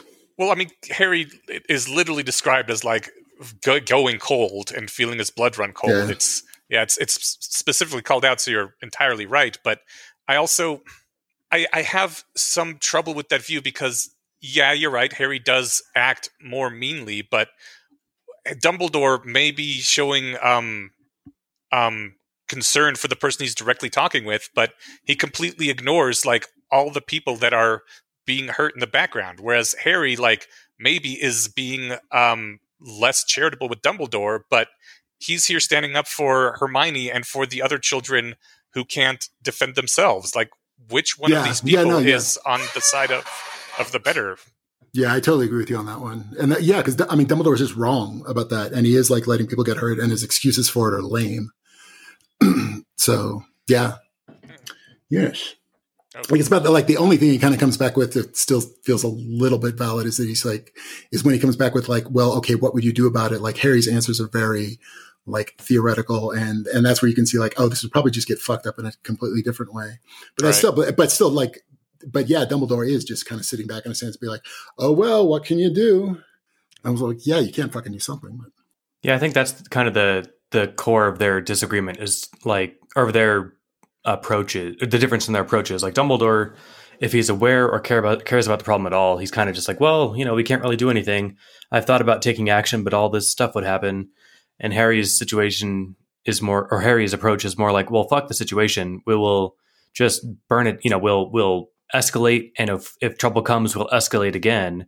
Um, that's that's their back and forth, right? we let the light win and if the trouble comes of it let light win again which like it sounds great and i like i'm on that side um but i would like to know what exactly that means right Right. Harry Uh, doesn't realize yet that sometimes letting the light win means you getting to watch Hermione get eaten by a troll because there's casualties along the way. Well, but, and then also like sometimes letting the light win looks like the Bolsheviks going in and you know exterminating the entire Tsar family. Like that's like that sort of level of like righteous indignation turns ugly. Um, and it almost did harry talked just kind of casually about doing whatever he needed to do to this lord jugson Yeah, yeah. person when he was like well all right cool if he's a death eater then i can just do whatever i want and uh hit what was it he like I can do whatever I want without eth- without worries of ethical consequence Yeah. or something, and it's like, hold yeah, on, like, hold, yeah, it's like, hold oh, up a now I'm minute. totally, I can totally have this guy killed now. It's fine. We're good. Yeah. And don't get wrong, the guy sucks, but like let's let's let's be let's be careful here that before we start saying, "Hey, great, I can," you know, I don't think Harry would jump straight to killing the guy, but um I Yeah, but it like if it's un- the only option and the guy is a murderer, Harry is willing to do it. Totally, and I there's Yeah. nothing wrong with that. I just and like and it's clearly absolutely necessary that we jump right to that one. Or y- yeah, like But I think You like, pro- you but we're actually we're seeing we're seeing Harry work through it. I mean, and that's kind of what I like is like, like Harry's like starting to realize these things. Harry he's starting to be you know like he's he's calming the fuck down and including other people and like seeing gray areas and questioning himself. Like he's getting better. He is. I just, yeah. I, I gotta say, I'm a little bit more concerned with Harry's vigilanteism in that particular scene because while I agree that, like, sure, Lord Jugson is basically a concentration camp guard and you don't have to worry about killing him if in the course of a mission or something, like, it, it seems almost too much like he's like giving himself license to do whatever he wants when it's convenient. And I would much rather he try to find a way to get Lord Jugson held accountable for his time as the concentration camp guard. yeah, Rather throw than him into just- throw him into uh, Azkaban. That's a much better solution than killing him. Well, not Azkaban, but like Nuremberg or wherever it is that they have. uh, Um, I What's mean, But his also like, but like, and like, why is it necessary? It's not necessary to start, you know, having a mental conversation with yourself, cataloging all the all the people that it's okay to have murdered or you know imprisoned in Azkaban or have their lives ruined. Like that. That's that's not a train of thought that was necessary. that's Yeah. true. I would have been more comfortable with him like actually trying to bring him to justice in the traditional due process way. Yeah. I mean, I'm It sure. just- I I imagine he would have tried that before actually killing him. Yeah, But like the point is that if it actually does have to come down to that, like it's acceptable.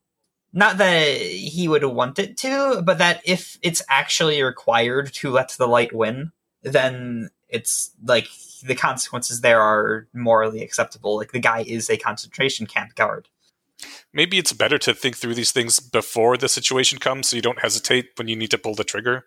I don't know. Yeah, I think I think uh, Harry's first idea was like making it look like he, uh, Jugson betrayed his own people or something, so he'd be forced into exile. Which, like, that sounds like a nice middle ground between killing him and doing nothing. But Uh, yeah, I, I just wanted to to remark really quick that it wasn't you know like I I'm trying to remember you know because I've never re- read the book this slowly, so like I'm trying to remember what I thought about this book a year ago.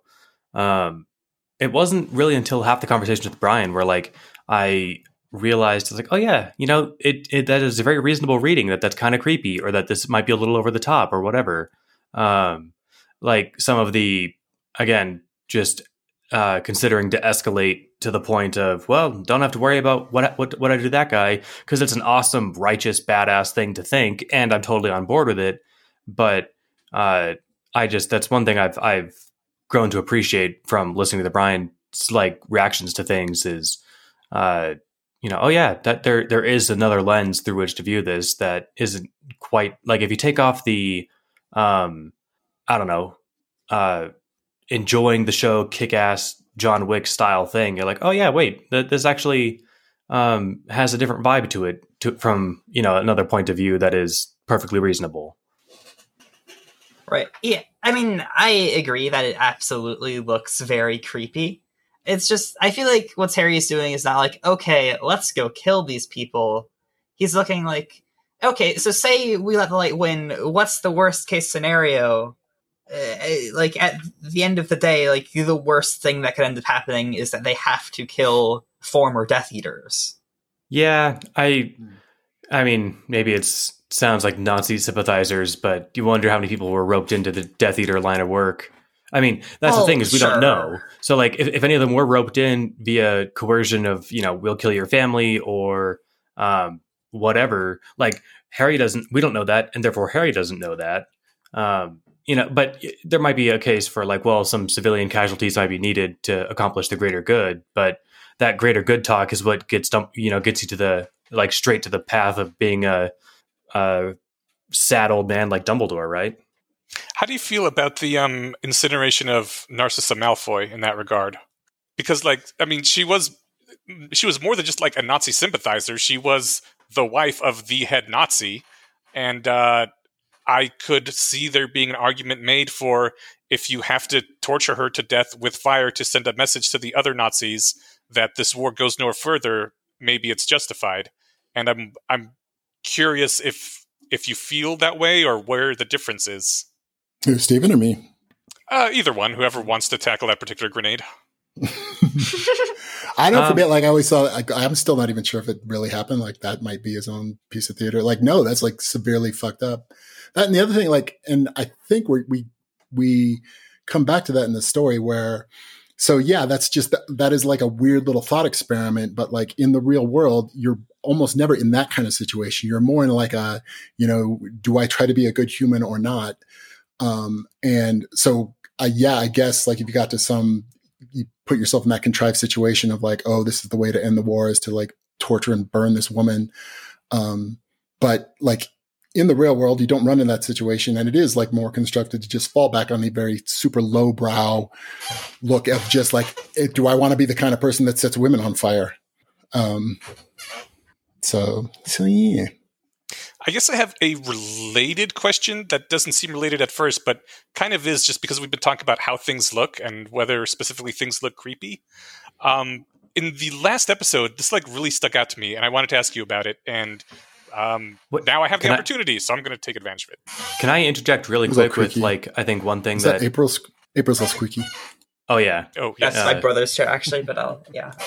No worries. Punch your brother. Set him on fire. It is worth it. I I do not I, I do not think I can set him on fire. Sorry. Damn it. Ah. Not with that attitude. Sorry, anyway, you were saying? No, we'll push we'll push past it. Um, I was going to ask if I could interject real quick and just point out like one of the first creepy things because I I did a control F to find it in chapter seven. So Harry is first hearing about blood purism. He doesn't know about Death Eaters. He doesn't know about uh, you know the, the crimes of this this terrorist group his first thought when he learns about Death Eaters is, I wonder how difficult it would be just to make a list of all the top blood purists and kill them. And like, and as a passing thought, you know, that's like not that. I mean, it's not like he he started making a list. That's where it would get really scary, right? But um, I think that's the sort of thing that if you look at this through kind of like, is this creepy glasses?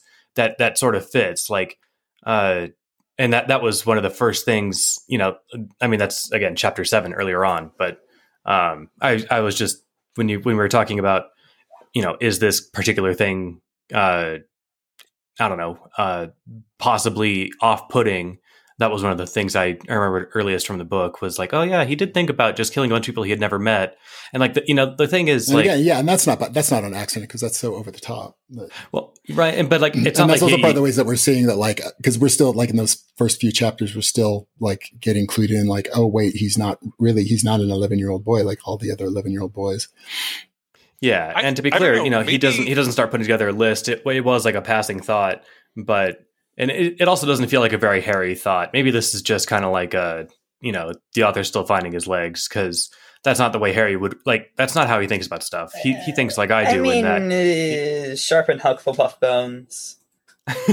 that's true too Nah, nah, that's not so many chapters I- later That, that's a good point. I, I was just thinking, like, you know, if you if you kill people who disagree with you, even on things that are, are really matter, you never give them a chance to grow and be better and be on your be on the right side, right? Like that I- that that's the that's the main issue if- with like using death as the solution to a, a disagreement. Oh yeah, totally. Well, yeah. I just want to say I don't know like th- if this is just maybe I'm the weird one, but uh I that's think probably it's, it yeah, I, I think it's actually fairly common among young men to think that if you could just kill the bad people, it would solve the world's problems. I think that's one of the reasons young men are generally so violent and out in the streets and stuff. Because, like, I was there when I was young. I was just like, if we could just get rid of these terrible people that are making society awful, things would be great. And uh, turns out that's not the case. But you don't know that when you're that young. Well, yeah, and, I and think so- and Harry I think that's like, and that's, and, but, but we're actually we're watching like Harry go through that. We're like watching him work through those things and going through like that first super simple, like, oh, this all just looks so obvious to me. If we could just get rid of all the bad people, everything would be good. Yeah. I don't. So- I mean, there are, are still remaining challenges to overcome once you've gotten rid of all of the really bad stuff. Like that, I think Harry is aware of that. Like death and like poverty and stuff are still going to be problems, even if like blood purism isn't. Yeah, it, I I was just trying to I was just tossing that thought around in my head and hadn't said anything in a while. But what were you going to say, Eneasz, about the most recent chapter? There was an example of something or other. Oh yeah. Uh, well, I'll get to that just a sec. Real quick, just checking. I found the weird one. Did you guys not have fantasies of just like mass carnage and slaughtering bad people when you were young? I watched, uh, you know, Rurouni Kenshin and uh, that sort of thing, right? And granted, though, Kenshin's a great example. He he explicitly doesn't kill people, but he does beat them down with force to, you know, stop bad people. So that that is that that's the nice silver lining. Maybe I was more of a Kenshin than of a uh, um, a John Wick. Yeah, I, and I definitely don't want to say like, oh no, I was just like too high minded and uh, too good of a person to think about like massacring people.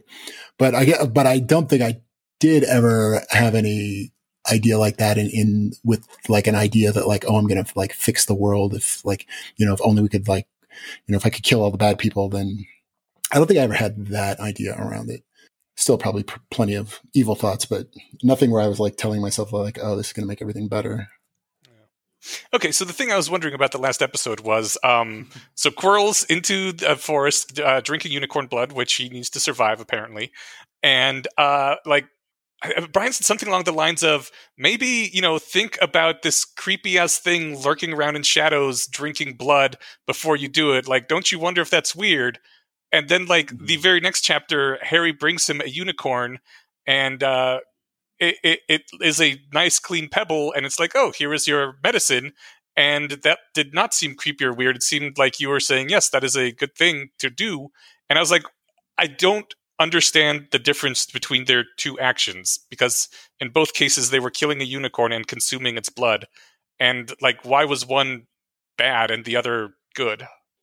So I guess like so yeah, if you're only going to be sitting in the, you know, foyer of your brain, um, and only looking at everything super literally. So yeah, it's like on all the literal ways it's true. But then I guess what I keep coming back to this is most of the time our we do not live in lives that fit these neat little thought experiments we have. We live in this like fucked up, ambiguous levels of just ignorance and uncertainty where you don't know what the right thing to, to do is and you don't even know if whatever you did ended up being the right thing to do. And so you do have to fall back to these like super lame things about just like, I just don't want to be the creepy fuck. Like if all other things being equal and I don't know what the hell is going on, I should probably not take the course of action that has like unicorn blood dripping down my face. And I probably shouldn't like, like be cool hanging out with the people that do that because you never know the whole story. You never even know close to the whole story. Um, and so you do like fall back on these things like, like rules of thumb, like, you know, when it's all turned to shit, what would I like to look back on and say that like, okay, this in the absence of knowing anybody better, I chose to be like this. Because yeah, like if you get like if you know all the facts, if you are in that weird little thought experiment, then yes, definitely. Like if the only possible way Quirrell could survive was to go out and have unicorn blood dripping down his face, then sure. Probably didn't need to do it that way though. In fact, we know he didn't need to do that way. He could have like very cleanly, neatly like had the unicorn you know, put to sleep and then drained its blood humanely, blah, blah, blah. But he didn't. He like totally did this weird theater thing to like freak people the fuck out. Um, so yeah, yeah, it's, I mean, it's all just, so yeah, on, on the specifics on the content, it's not different, but the, like, the non-specifics are important. Like what kind, what were you thinking about in how that was going to look to other people and what kind of person that was going to present to other people? And did you care? Okay. I think that maybe just the- one of the big places where we we differ because for me that's always been the thing that I didn't particularly care about because the things that other people cared about were like, you know, are you attractive? Like, uh, is it gross that you're kissing a dude or whatever, you know? And like I that that's I think that's why I fell out of caring how other people thought things looked and just started defaulting to you know what are the consequences of this particular thing um, yeah, like, I mean, and that's still true, but there's still also like you, if you, because even regardless of like how other people might see it, most of the time you don't know what the consequences of your actions are going to be. Regardless, like not even about like how are other people going to see them, but you only have like a a fucked up, faulty idea of what the consequences of your actions are going to be.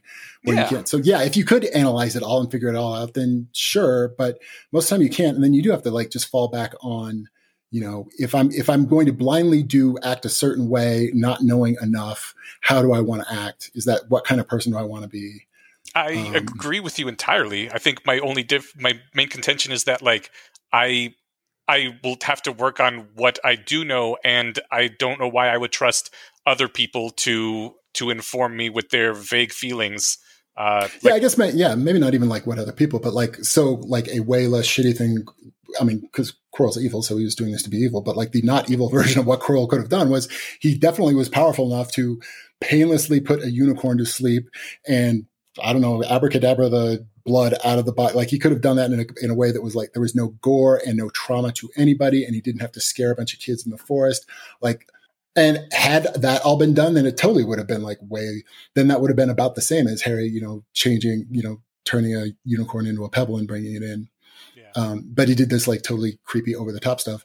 And I guess, yeah, you go back like, oh, just because it's creepy doesn't mean it's bad. And while, yeah, that may be true, there, all of the things about that that made it creepy actually were bad. Like he caused pain and he scared people and he, you know, made this big, it was basically like a little mini act of terrorism. Those things are bad. So no, he didn't just kill and eat a unicorn. He also did all those other things. And it was those other things that made it bad. And Harry didn't do those things. He just he did like the minimal thing. He like, and we got got to like walk through his whole head about like Harry had a really hard time. He was really worried about like, oh, am I killing this thing? Is it okay? We got to like walk through all that, and we know Quirrell didn't give a fuck about any of that. It might be the difference Those between like good points. Thank you. If, if you yeah. if you have to eat a cow to survive, and it, it would be one thing to say, okay, well, I've I'm going to kill it with a baseball bat, and it's going to take me 20 minutes to kill it, or I've got the nice whatever you know bolt tool they use to kill them you know, in, a, in an instant. If you chose to use the bat, that would be the off-putting thing, right? It's not it's not the fact of eating the cow to save your life. It's the fact that you chose to use the bat to kill it. I'm sorry, April. You were going to talk before too. What were you going to say? Yeah, yeah I, I, was about to say basically what Brian ended up saying. Like the it's the actual act of eating the unicorn is exactly the same, but the all the stuff that made it creepy was a bunch of other bad stuff Quirrell did. Oh, I like that, and you know, I guess the, though, like go back to my totally lowbrow version of it though. Like my reaction was totally a like not at all thought out. Like, oh, that's just icky. Um, but like, there's reasons we have like there, and you totally should like, okay, is it okay that I thought it was just icky? Like, you should go and question those things. But most of the time, like, that's an accurate take. Like, there's a reason we have these like gut reactions is because millions of years of evolution means that they work most of the time. So like, look at them, but but yeah, and they go like, okay, why was this icky? Well, because there's blood dripping down his face. And like, okay, blood dripping down his face. Yeah, because he like fucking murdered the thing in a like a painful, shitty way. And like, oh, well, and he also looked like really fucking scary. Well, like, yeah, he unnecessarily scared everybody. But yeah, you've heard like in half a second, it's just like, oh, that's fucking evil. Um, yeah. It So describes I- too in the plays out. book that you could hear the horse scream, which means that he didn't, you know, bring it down Yeah. quickly and, and Yeah. silently, right? Um, Yeah. Who knows That what? and also maybe like, he- yeah. And maybe Quirrell's like instead of- hypercompetence. You Yeah, know, he- like nothing he does is on accident. Like, so Yeah, he did he- all of that on purpose. he could have stunned it, but it maybe instead he just shot like a you know a, a hex that broke all of its legs at once or something. You know, like we He don't know. Who he could, knows? he could have silenced it so that nobody could have heard the scream. Yeah, so there's so many things he could have done. So anything that he didn't do was on purpose. Yeah, and what's fun is like this. This reminds me, just in passing, like you're, and I, you call it low brow, but I think there's a huge like benefit to thinking about things that in the in the mindset of like, well, let's let's look at the real world actually, rather than these these kind of Yeah.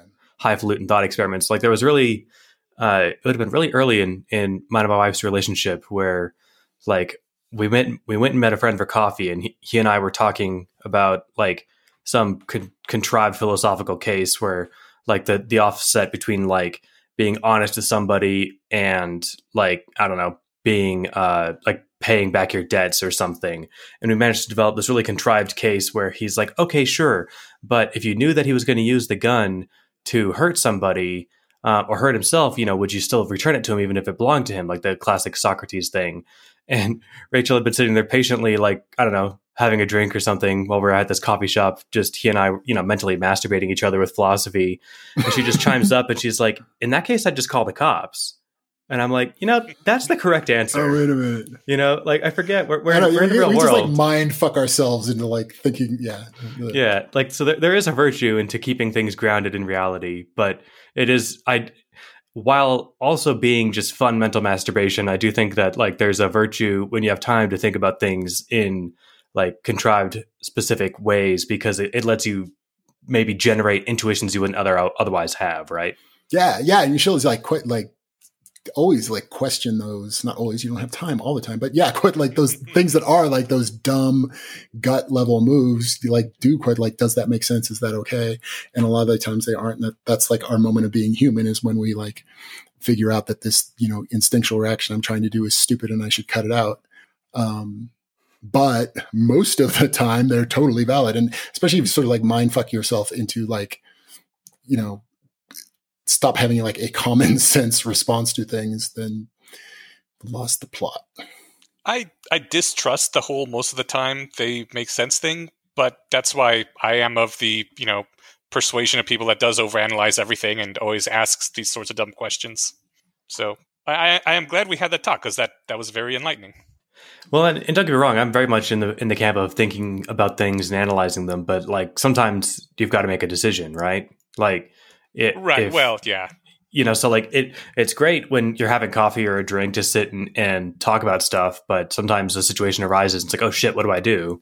You don't have time to to go through the gymnastics or the the enter- exercises of entertaining them, which is why like it's useful at the end of this whole process to like actually have developed a an ethics, right? That's the stupid part about life. You can't ever just pause it and think things through. That would be nice. Yeah. There's a great video. There's a handful of video games that do that, but that's cheating. So. I, I think most video games do that actually. that's I- true. A lot of games most you can single player games. Most single Yeah. player games. I was thinking like the game uh, Super Just Hot, Save and reset. where you get to oh, that was a cool where, game. where time Yeah. doesn't move unless you move, Mm. and so people jump in or, or whatever, and you get to look around, think about what you're going to do, and they don't. Time doesn't start again until you're actually moving and taking action. Yeah. Um, but that's not how life works. So you we like- don't get You kill you Spidey kill sense. twenty people in three seconds. exactly. We, we don't get that Spidey sense bullet time. All That's right, a cool game. Should- we've I only talked I should play that for a, a little over an hour and a half, guys. We need we need more. We need to fill the air These more. rookie numbers. April, We where are you at? double this time. Where am I, I- at? Uh, What what what do you want to talk about? what do I want to talk about? I have no idea. Oh man. Let's Was I see. supposed to prepare a list of topics? No, no, I didn't mean to put you on the spot. I just figured if uh, you know you got the chance, you you talk about the show if you wanted to, you know, bring some of that here or something. But uh, mainly, I just feel bad because I haven't minded sitting in the back seat, but I don't know if you've been uh, No, I, enjoying I it as mean, much as I have. I, I feel like. I mean, Eneasz and Brian have very different stances on a lot of things, and hearing them talk about it is very enlightening in general. We're just sitting there sharing popcorn. No, you're I- a I fucking wanna, idiot. I want, I want to no, listen you're a fucking an, idiot. I want to listen to an Eneasz Ryan podcast. I think that would be very good, honestly. nice. yeah, and how about you and I read Frankenstein? Oh god. Oh, We don't there's the there's a whole thing about how I a I whole so thing. misread Frankenstein. Oh, I, I'm and I made him read curious. it. I like. I think I did that for like that was like because Eneasz and I met like it's been a long time now, but at uh, uh at a book club, a science fiction book club, and so it was like uh Halloween of that year, and I'm like, oh, we should read Frankenstein because a it's science fiction and it's Halloweeny. Um, yeah, and so we read it, and and it's like one of my favorite books because it's so on the nose for me. But um, I uh, but but yeah, because you're despised it. you're taking yeah, and you, well, yeah, you despise it because you're like, wow, this Victor Frankenstein's an asshole. I'm like, well, yeah, yeah. Because what you thought, I think what you said that you're like, oh, it's just some like lame cautionary tale about technology. I'm Well, that not- would, be, that would be that, a but- lame book. That book would suck. It, it was that Victor Frankenstein was basically a negligent dad who created this amazing being, but then abandoned it and let it be abused. And I just I hated him so much, and it felt to me like the book was saying like, "What a great guy this Victor Frankenstein is." Feel the hate I flow don't, through I you. don't think that's what the book was saying. That's I- I- right. Apparently, you're that's not what like- the. Well, no, you're, yeah, you're to- you all, everything you hated about Victor Frankenstein. You're totally supposed to hate all those things. You'd be like, oh yeah, you motherfucker, you oh, you made this thing and you abandoned it. You suck. yeah. Yeah. And This, and that this is uh, suspiciously reminiscent of Brian's opinion about HPMOR. and that's exactly what I was about to say. Yes, Wait, what? Well, how so? That- that you feel like you're supposed to hate Harry, and and see, no, I, I, don't know. No, because well, no, no. The difference is like you were never supposed to like Victor Frankenstein. Like he's just a shit yeah. beginning to end. Um, no, I think no, because and I do, I do like Harry now, like, but I I would hate Harry if he was just the same asshole the whole book. But he's I- not. Like he's growing. Yeah, no, I got the feeling like when I was reading Frankenstein, I got the feeling like we weren't he wasn't being set up for us just to hate on him for the whole book. I thought that he was like I don't know, there was some supposed to be something admirable about him and like that really infuriated me because there was nothing good to like about this character. There is. Yeah. You know, yeah, no, the whole thing of Frankenstein was uh like like the symbolism behind that is Frankenstein is like this unnatural thing made without a mother, and Mary Shelley's mother died in birth. And so she grew up with this kind of like self-loathing thing of, oh, I'm a person. I like, I am death and I killed my own mother. And so like that sort of like, oh, I am a monster. I'm a monster with no mother, an unnatural thing. So yeah, Damn, Victor that's like, depressing as shit. motherfucker. I know it's Yeah. awesome. It's fucking. Oh, it's, it's really good. I, I do it like that's the last time I read it was when you and I uh, read it, and I was like, oh, you know what? In college, I like developed a really big tolerance for like glacially paced, like dead English people literature. Like I'm like, oh, this is pretty slow. we could use like a car chase here. But, yeah, still like it though. Yeah, it's it's dark. I mean, Let's it's, it's see. Frankenstein. I would expect it to be dark. There you go. As long as we're filling the air with book talk, I need to just mention uh, Matt Freeman. I think he mentioned it on the first retro episode we had uh, when talking about mystery books. I think he mentioned a book by Tana French called Into the Woods. Maybe he just mentioned the author. In any case, I'm almost done with this book and I'm fucking loving it. I'm buying everything else Tana French ever wrote, and Nice. it's a lot of What's fun. it about? It's a mystery book. Um, Oh yeah, it's a yeah, I mentioned it during uh, uh, game night, but it was like the the the short version is that a detective has to go back to the small town he's from that he left because of some interesting troubled stuff in a in mystery esque stuff in his childhood. Now he's a detective, and some kid gets brutally murdered there. Um, and it, it the I I'm not like giving the whatever uh, dust jacket synopsis very much justice, but I don't know. It's a lot of fun. And what's great about it is like, and this is just the same sort of thing that I like. And they're great. It does tie back in about methods of rationality is that like the characters aren't being idiots, and that that's like my favorite thing to enjoy. Like Yeah. that that that to me, like there there are times where I can just put that on the shelf, you know, or put my my dist- my distaste of that, you know, aside to enjoy something.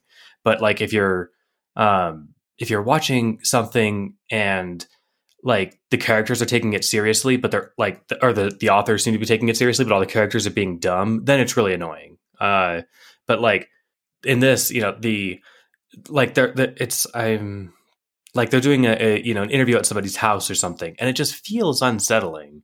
And then when they get out, they're like, "That was fucking weird, right?" I'm like, "Good, you guys noticed too. That's so cool." Mhm. um but like it, doesn't say and the atmosphere was unsettling. In the like the part where they're in there interviewing the the people it's just like it it i don't know whatever it is the author's painting a perfect picture and i'm loving it. But like another good example of like that sort of like people not being idiots vibe um the boys is a good show on amazon if anyone hasn't watched it. Uh it's a lot of fun and like part of what and part of what doesn't detract from the fun is all the characters aren't idiots. Like it's it's fun to see what would happen in a in a situation where like all right well i don't know i i'm rambling now but i i do love the I say, yeah. Yeah, I know, watched the first episode. I like it. It feels like it's like a sleazy Watchmen. it is Like, a- in a different cool it's a different like- vibe Yeah. yeah uh, oh yeah It's like the take first that same one idea, has, but then like make everybody like super sleazy. i think i remember the part that you're talking about in the first one that is not a wildly No, large not- like component of it Uh, okay. thankfully but it, but dug it but it is heavily illustrative of like oh yeah these people fucking suck um Yeah. it's like i was actually talking with somebody about this and it's like yeah superman would be great unless superman was homelander like then then it's like uh we i think i was trying to persuade somebody to read uh uh metropolitan yeah. man which we need to do um and like this isn't like someone was they were like well no they're they're messing with my boy superman i'm like no he's played straight it's just like if you were worried that he might be a homelander situation then like what do you do um that's basically metropolitan man it's a lot of fun Cool. yeah all right is this gonna be our shortest episode ever or does anyone else have anything they want to talk about This Is is weird. is this the shortest episode ever? eh, it's up I guess there we- like how how you and I burn through three hours. Like, I guess it's because we're like trying to cover a whole. We're like going through through plot points, trying to cover it. Mm. yeah i guess This is just pure side conversation. I guess I guess that just the the Frankenstein thing still kind of bothers me. And I think more than anything else, it's because I don't I don't think author intention matters. I think that a work should stand on its own. And like knowing her intention is all well and good, but when I read the book, I just I don't like it. I'm filled with revulsion for this character who it feels like is being pre- presented as a good man, and that makes me dislike the whole story. Yeah, I, guess, I mean, and I I totally get if you thought that Victor Frankenstein is being presented as a good guy, then that's a fucking awful story. Um, I don't like. I think I think I said this at some point. Like the whole, and I totally get the like as far as like trying to divine the author's intent. What I really hated when I was getting my useless bachelor's degree was like the way that like books were sort of treated, like not even about telling a story anymore, but just as sort of like some weird piece of anthropology, so you could help like understand what was like 19th century England for the rich and famous. Like, like who gives a fuck? Um, and it like, and it's just sort of like, just hollows out the story as if it's not a thing being told by somebody to tell us something. It's just this weird, like piece of evidence to analyze either the person or like even where, like even a, a step worse was like, oh, what does this tell us about this part of the world at this, at this time? Um, and, the, but like only slightly better and still shitty is like, oh, like how can we psychoanalyze, you know, blah, blah. And then what did they really, like, what does this say? Like when you're sort of, like robbing them of having like robbing them of having any, any intention. You're like no longer like kind of taking them at their word for what they're saying. But on the the other side though is like it seems like really sort of sad and empty and creepy to sort of pretend like there was no other actual human walking the planet who had these thoughts and is sharing them. Um, especially if like if if not in a way to sort of like second guess them or like psychoanalyze them, but like there's so much like just with like this thing with Frankenstein, like once you like know that little bit, and I guess it was like backed up with like some of her own like journal writing about it and stuff, but like once you kind of know that and then you realize like, oh, that's what's like going on. Like when she's telling this story, this is what she's doing. It's suddenly like you, you get like a much bigger, like you're, you're now having this like, and for me, this is where I get like all mushy about it. Like, what I really like about stories is um, like it really feels like like she's dead. She's been dead for like 200 years, but I still feel like I'm having this like actual emotional, authentic experience with another human through this story they told. And so, and that's what, like to, so like call it like death of the author or whatever. Like, so not so much like, oh, we just need to like psychoanalyze everything, but like to at least like still acknowledge that, like this was a, like every kind of story is somebody saying like, oh, I'm a human on this planet and this was something I was thinking and I'd like to tell you about it. And sort of like at least keep that part where like this is like, you know, th- this is, you know, an exchange of of stuff between people. Um, that's the part that's like kind of still important to me. Yeah, and that was beautifully put. Oh, I agree. That was uh, I I I'm lost for words, but that was awesome. I think that is uh, it's it's one of those things like uh, I think Sonder is the word for it, where like you're sitting there in traffic and like you you're hit with like the sense that like oh yeah everyone stuck in traffic with me is thinking about something they're they're they're they've got goals that they're currently moving towards or well not moving towards because we're in traffic jam like it's it's like that that that sort of vibe goals where that we're not moving it, towards. it brings you know humanity back into the forefront instead of just like you know keeping you all in your own head um Mhm. I was gonna Yeah, that's ask what I want to. I, I was something. Uh, the other thing I was thinking about when I when I had that thought is like one of the au- the, the author that I like get that the most strongly with is Shakespeare, which is pretentious as fuck sounding, but um, but there's something weird about Shakespeare that like of all the the author's of weird work because he's just a playwright, but like that like I feel like how you get to know, and that may also be why like I'll find an author that I like and then I will read every single thing they wrote because it's sort of like oh I'm trying to like get to know them. And there's something about Shakespeare where like that's the person like I feel like he he communicates himself the most through his stories of anybody else. Like I feel like I know him better than any other author I've read. Um, and so then it would be like stuff like, oh, like me just sort of like unilaterally uh, deciding that like Midsummer Night's Dream is not a comedy, it's a tragedy, and fuck you because he's my buddy Shakespeare and I know better, and he's just sad about it, and so fuck off. He was just kidding. Um, and like getting sort of like defensive on his part, but also this like totally unfounded certainty that like no, he didn't really mean it. He this was actually just this like sick, not not sick joke, but like he's being like ironic in calling it a comedy. Um, totally just based on this like irrational, you know, emotional connection to this, you know, my idea of who this person was. Um, the other thing that I thought, what occurred to me, it was like a few years ago, was um, that's also the reason why I really like Neil Gaiman. And I realized that they remind Neil Gaiman and Shakespeare remind me a lot of each other, but only as people. The writing styles aren't very close to each other really at all. But so I'm like curious. Actually, it's uh, Daniel who did that that we had on here before. He's because he's like also uh, has read a lot of Shakespeare. Uh, that's why I'd be curious, like what his opinion of that, like, or anybody else that's like read both and has an opinion about that. Like, like both, they don't feel like the writing styles are even at all the same, but they sort of like they're, they're sort of like these same kind of like sweet, sad men. Um, and that like comes across like you get a sense of like, okay, just who is this person? Um, and that they really feel a lot like each other. And I think that's also why I like Neil Gaiman. Who I just found out wrote Lucifer, or he wrote the characters that it was based on. Yeah, the um the comic book series. Yeah, which I, I just binge watched it on Netflix. And I'm pissed off it ended in the middle of the season. Oh, that kind of But- sucks. but- but they're like half. I don't. They didn't cancel it. It's like halfway through the season, and then they just stop. So it's gonna be like months before it's done. The show is way better than it has a right to be. It should be way cheesier, but All right, I think I can think of something that might spark at least five minutes of conversation. Um, Eneasz, we may- we may have had this question last time you were on too, but we're at now a new point in the book. What is your? Well, we'll start with April because I I feel like you're I I feel I don't feel bad about me not getting t- time to talk, but um, It what- really, what- it's, it, I'm not too upset about it, but continue. no, I, I believe you. I think it's just like you know I wanted to wanted to talk to you too. So, um, yeah.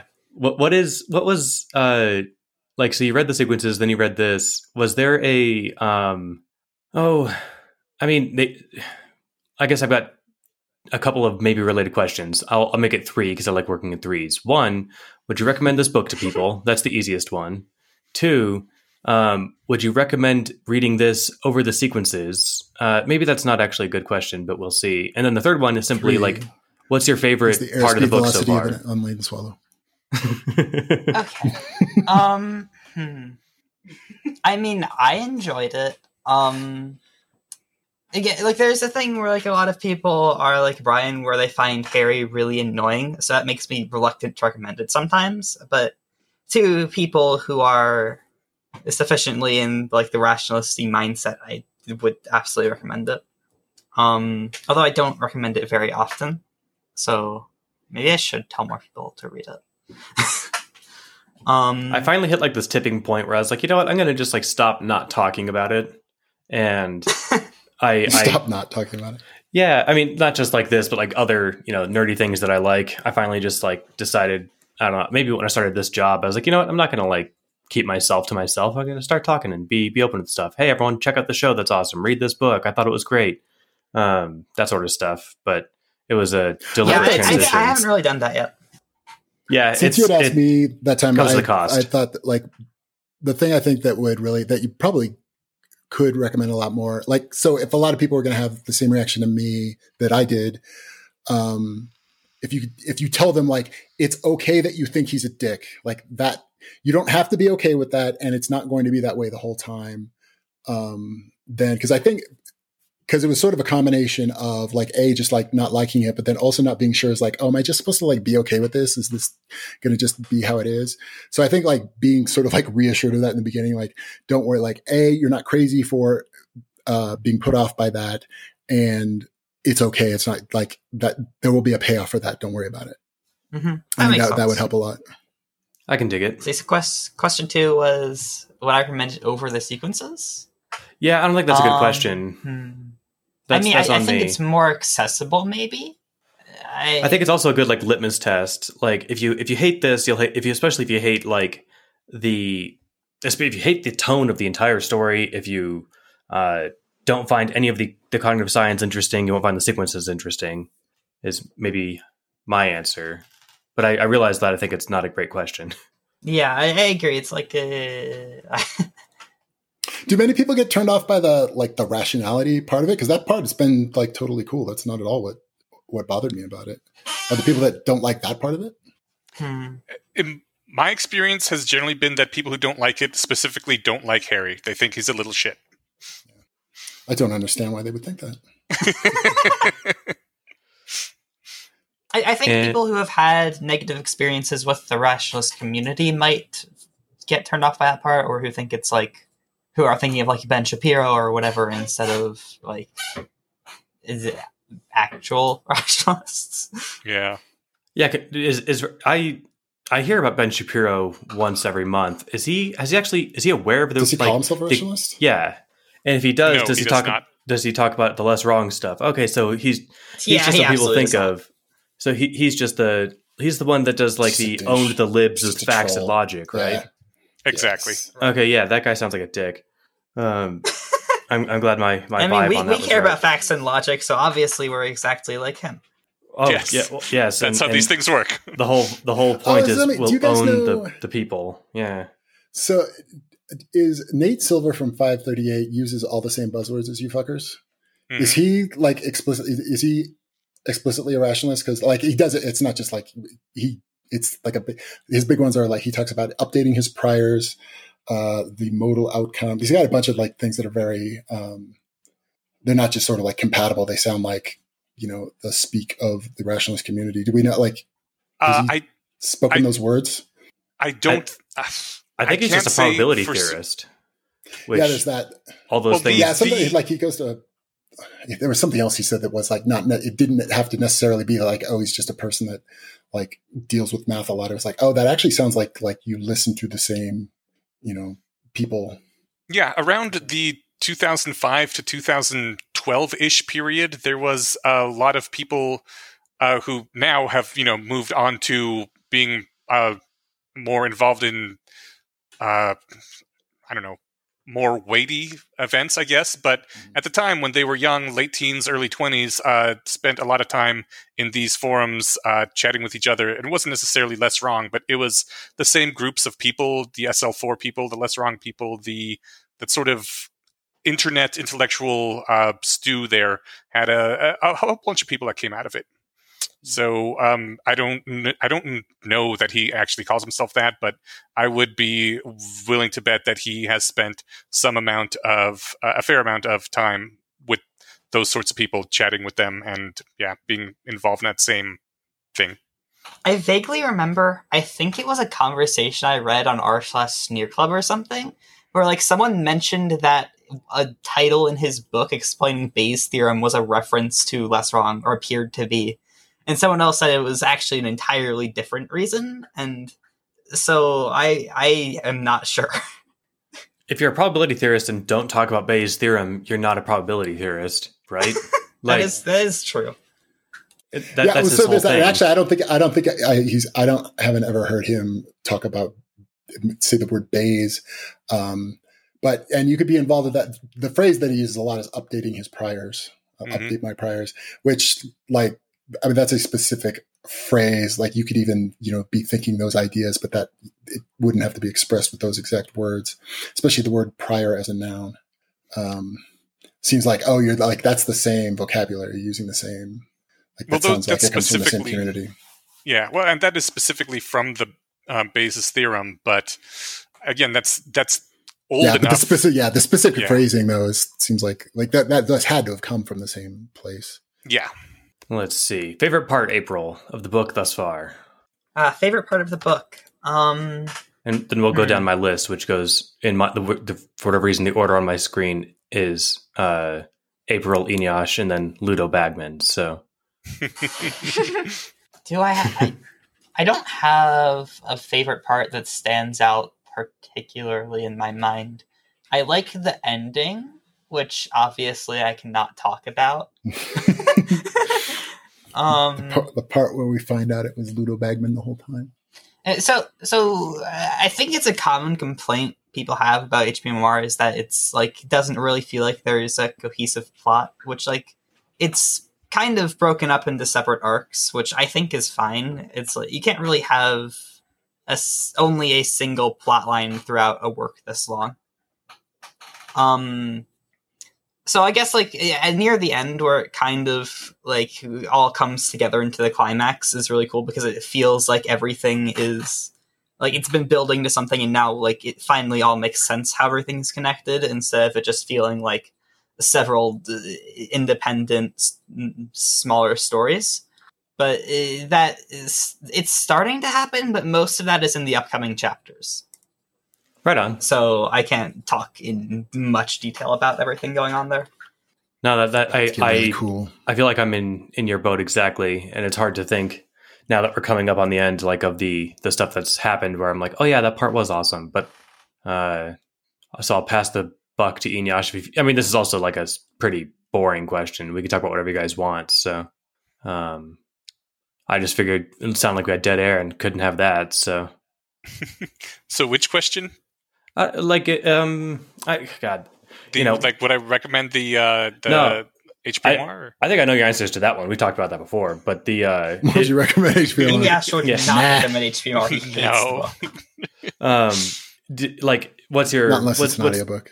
what's the best part of the book so far for you? Oh man, Yeah, see, it's hard. That's why I feel like this is a like a bad interview question.